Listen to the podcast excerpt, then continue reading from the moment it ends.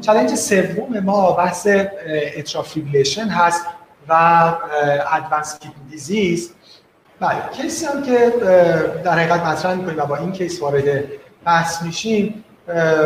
خانم 56 ساله ای هستن که در به اورژانس مراجعه کردن و ما, و ما در اورژانس داریم بیمار رو ویزیت می‌کنیم. به علت palpitation بیمار مراجعه کردن. یه سابقه PCI روی LAD و circumflex دارن به علت یه chronic coronary syndrome و یه اسکن high risk این کار برای بیمار دو سال قبل انجام شده. بیمار سابقه دیابت دارن همینجور بیمار ESRD دارن که دارن به صورت دوره دیالیز میشن. داروهای بیمار الان low dose آسپرین دریافت می‌کنن با توجه به اون در حقیقت procedure ی که سال دو سال قبل برشون انجام شده.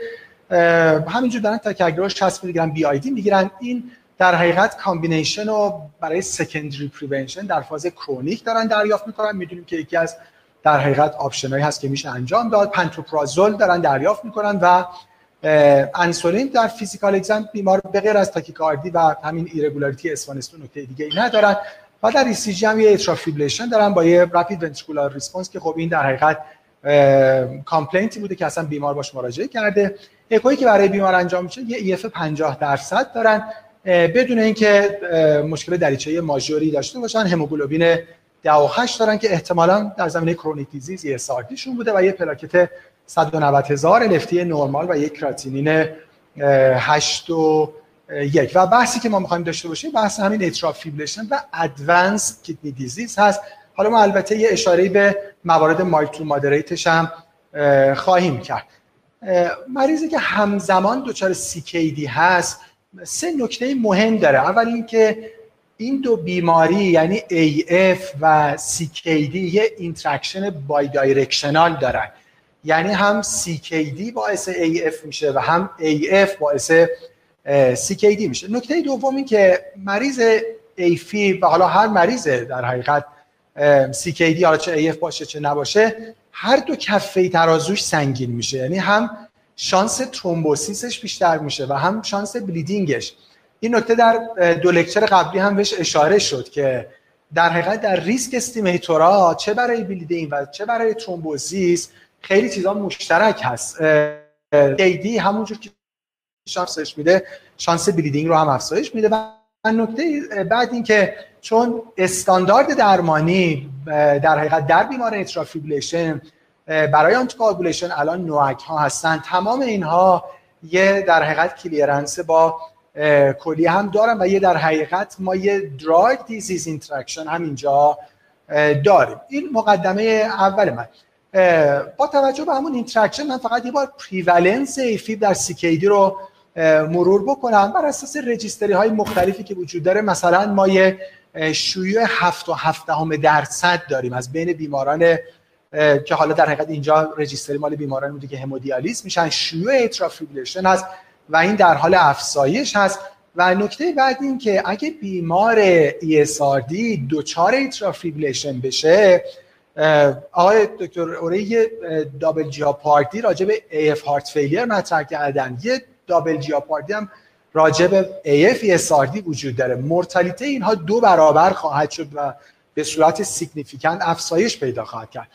واقعیتش اینه که خیلی از registry ها این عدد رو بیش از این نشون دادن و معتقدن که در اون registry های بزرگی عدد underestimate شده. از جمله در این registry اتریشی prevalence atrial fibrillation در بیماران مبتلا به ESRD 26.5 درصد نزدیک 27 درصد گفته شده. اما بریم سر وقت مطلب دوم. اینکه گفتیم هم thrombosis رو افزایش میدن هم bleeding این مطالعه رو از New Journal of Medicine ببینیم.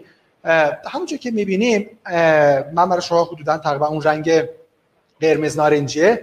اگه بیمار renal disease نداشته باشه یا اینکه یه non-end-stage داشته باشه یا اینکه نه نیاز به renal replacement therapy داشته باشه همینجور شانس thrombosis یعنی شانس stroke در او افزایش پیدا می‌کنه و یه hazard ratio 1.49 و بعد 1.83 پیدا می‌کنه. این side افزایش thrombosis هست.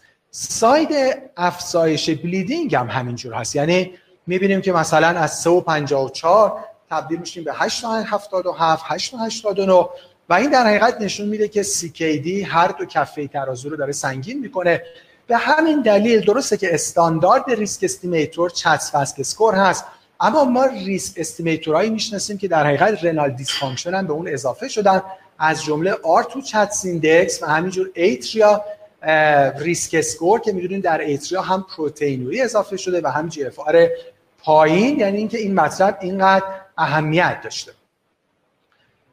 نکته بعد که صحبت شد راجع به در حقیقت interaction به خصوص داروهای NOAC با وضعیت کلیوی هست. یعنی یه disease drug interaction همونجور که خب می‌دونیم هم به جهت renal elimination اینا خب بالاخره خیلی هاشون در حقیقت renal elimination شون یه بخشیش حداقل همشون با کلیه هست که حالا بالاخره اعدادش متفاوت کمترینش خب می‌دونیم که با apixaban هست. حالا به همین دلیل راجع به apixaban صحبت خواهیم کرد که در بیماران CKD و دیالیز به دلایل مختلف از جمله همین دلیل نسبت به بقیه NOAC ها بالاتر اومده. همینجور protein binding شون خب با هم دیگه خیلی متفاوت هست که عمدتا dialyzable نیستن. حالا به غیر از dabigatran که protein binding کمی داره این مطلب وقتی که بیمار دچار bleeding میشه خیلی اهمیت داره که خب دیالیز برای هیچ کدومشون هیچ تأثیری نداره الا در dabigatran که به هر صورت dialyzable تا حدودی هست. اما بریم ببینیم آیا این benefit cost balance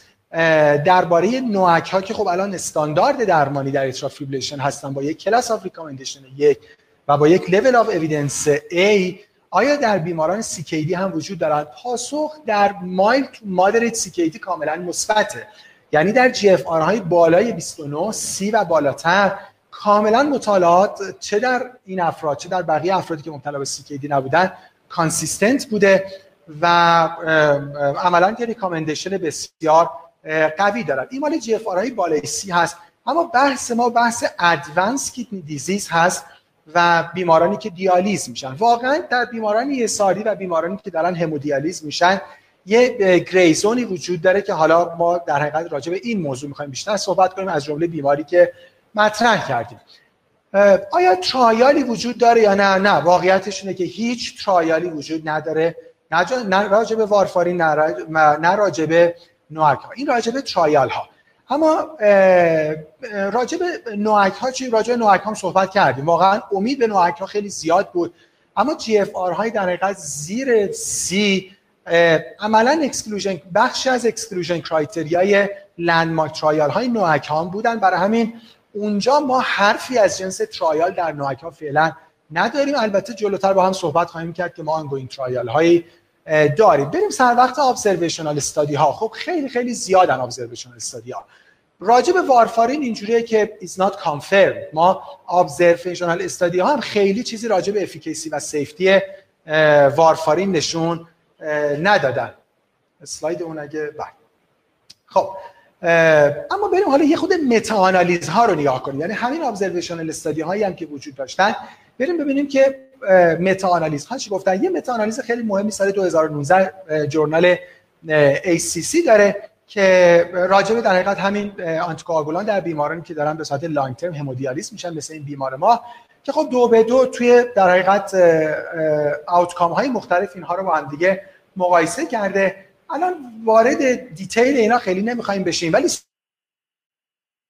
ستون اول همین راجع بحث استروک هست که اگه ببینیم همشون خط وسط رو رد کردن و عملا روی کم کردن استروک خیلی تأثیری نداشتن.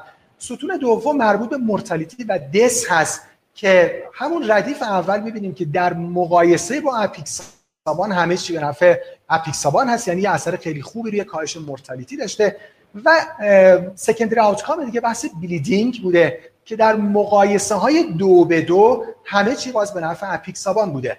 و سه نتیجه گیری خیلی مهم در حقیقت در این متاانالیز جورنال ACC وجود داشت. اولا اینکه اورال آنتیکواگولان ها were not associated with a lower risk of thromboembolism in patients with AF on chronic dialysis. پس در حقیقت اون ستون اول بود. در این متاانالیز تأثیری روی کاهش استروک دیده نشد. اما بیمارانی که دوز استاندارد اپیکسابان رو می‌گرفتن significantly low risk of mortality داشتن.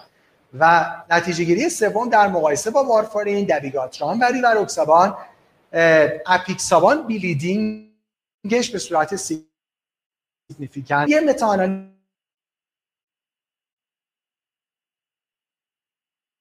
داشته باشه. یه خورده همینجور که دیدیم هم بر اساس ویژگی های فارماکولوژی هم بر اساس نتایج این متاآنالیز خیلی ما فعلا به نفع اپیکسابان هستیم. مطالعه مهم دیگه این مطالعه Circulation بود که مربوط به سال 2018 بود و در حقیقت اومد اینا رو دو به دو با هم دیگه مقایسه بکنه. نکته بود اینکه نکته که پیش اومد این که نتونستن اینا رو دو به دو با هم دیگه مقایسه بکنن به جهت این نموداری که با هم دیگه می‌بینیم. یعنی اینکه مصرف بقیه NOAC خیلی کم بودن. وارفارین همچنان استانداردی بود که داشت در این بیماران استفاده می‌شد. و مصرف اپیکسابان به شدت در این بیماران رو به افزایش بود. عملا این مقایسه در عمل منجر شد به مقایسه وارفارین با اپیکسابان که می‌بینیم چه به جهت stroke systemic embolism in favor of اپیکسابان هست به جهت major bleeding in favor of اپیکسابان و به جهت death هم in favor of اپیکسابان و نهایتا نتیجه این شد که apixaban may be associated با lower risk of major bleeding compared with warfarin با دوز استاندارد ضمن که روی thromboembolism و mortality risk هم این دوز استاندارد ممکنه دوز بهتری باشه. مطالعه هم بود که مربوط به ACCP بود که این در حقیقت مربوط به ویژگی های pharmacokinetic و pharmacodynamic و safety اپیکسابان بود. این مطالعه بود که باعث FDA approval اپیکسابان در بیماران ESRD و همودیالیز شد که نهایتا نتیجه این بود که مطالعه که در حقیقت روی ویژگی pharmacologic و داشت مثل سیمکس اری آندرکه و نهایتا پارامترهای کوآگولیشن مثل پیتی نتیجه این بود که همودیالیز یه ایمپکت محدودی روی کلیرنس اپیکسابان داره و نهایتا باعث FDA اپرووال اپیکسابان در بیماران ESRD اف کمتر از 15 و از جمله بیمارانی شد که دیالیز میشن و خب همونجور که می‌دونیم گرچه در گایدلاین اهرا 2018 در حقیقت توصیه نشده بودن هیچ از NOAC اما در guideline آمریکایی 2019 update 2019 ACC AHA و HRS بسیار guideline های سختگیرانه هم هستن. گرچه با کلاس 2 B اما وارفارین یا اپیکسابان رو از بین NOAC ها توصیه کردن و اجازه دادن که مصرف بشه. اما ما ممکنه منتظر نتایج خوبی باشیم. در presentation اول اشاره شد که بعید در بحث GI bleeding trial ی بخواد انجام بشه. اما ما ongoing trial هایی در بیماران ESRD و دیالیزی داریم. یکیش RENAL-AF بود که البته خلاصه به جهت مشکلات financial و funding و اینا در حالی که 150 بیمارم enroll کرده بودن ولی به صورت premature مطالعه قطع شد. سه مطالعه دیگر داریم. SAFE-D رو داریم مقایسه وارفارین با اپیکسابان و no anticoagulation. AXADIA رو داریم مقایسه vitamin K antagonist با اپیکسابان. و AVKDIAL رو داریم که مقایسه vitamin K antagonist ها با no treatment هستن. می‌بینیم که با توجه به همه نکاتی که گفته شد عملا یک پای ثابت مهم عمده trial هایی که داره انجام میشه که الان دو تا مهمش SAFE-D و AXADIA هستن اپیکسابان هست. اما من دو اسلاید باقی مونده دارم به عنوان take home message ما راجع به GFR های بالای سی مشکلی نداریم. یعنی mild to moderate CKD مشکلی نیست. اون consistency preference NOAC ان نسبت به وارفارین با یک evidence قوی در mild to moderate CKD هم وجود داره. اما در GFR کمتر از سی عمدتا ما فعلا فقط observational data داریم و data هایی که به هر صورت data های weak ی هستن. و اسلاید آخر که اسلاید خیلی مهمی هست این که خب می‌بینیم که در حقیقت با در حقیقت افزایش سن خب اینجوریه که ما کاهش renal function رو داریم. ولی به هر صورت اون خلاصه نمودار بالا کاهش renal function هست. همینجور که renal function ما داره کاهش پیدا می‌کنه prevalence AF داره افزایش پیدا می‌کنه. اون بخش نارنجی. بخش بنفش اینجوری هست که همزمان stroke event rate ما هم داره افزایش پیدا می‌کنه. بخش بعد این هست که همزمان bleeding event rate ما داره افزایش پیدا می‌کنه. و چیزی که این تراژدی رو داره کامل می‌کنه اینکه همزمان اویدنس ما داره ضعیف میشه. یعنی همینجور که CKD داره پیشرفت می‌کنه متاسفانه AF داره افزایش پیدا می‌کنه. همینجور شانس استروک داره افزایش پیدا می‌کنه. همینجور شانس بلیدینگ داره افزایش پیدا می‌کنه. و اون قسمتی که دیگه این تراژدی رو کامل می‌کنه این که اویدنس تمام داره ضعیف میشه. و به هر صورت این بخش های سخت پزشکی است و بخشی از هنر پزشکی. و حالا راجع به این کیس طبیعتا به نظرم یه take message هر سه خلاصه حالا که قرار آنتی‌کوآگولان شروع بشه antiplatelet بیمار قطع بشه. حالا این بیمار که dual antiplatelet therapy داشت می‌گرفت هر دوش قطع بشه.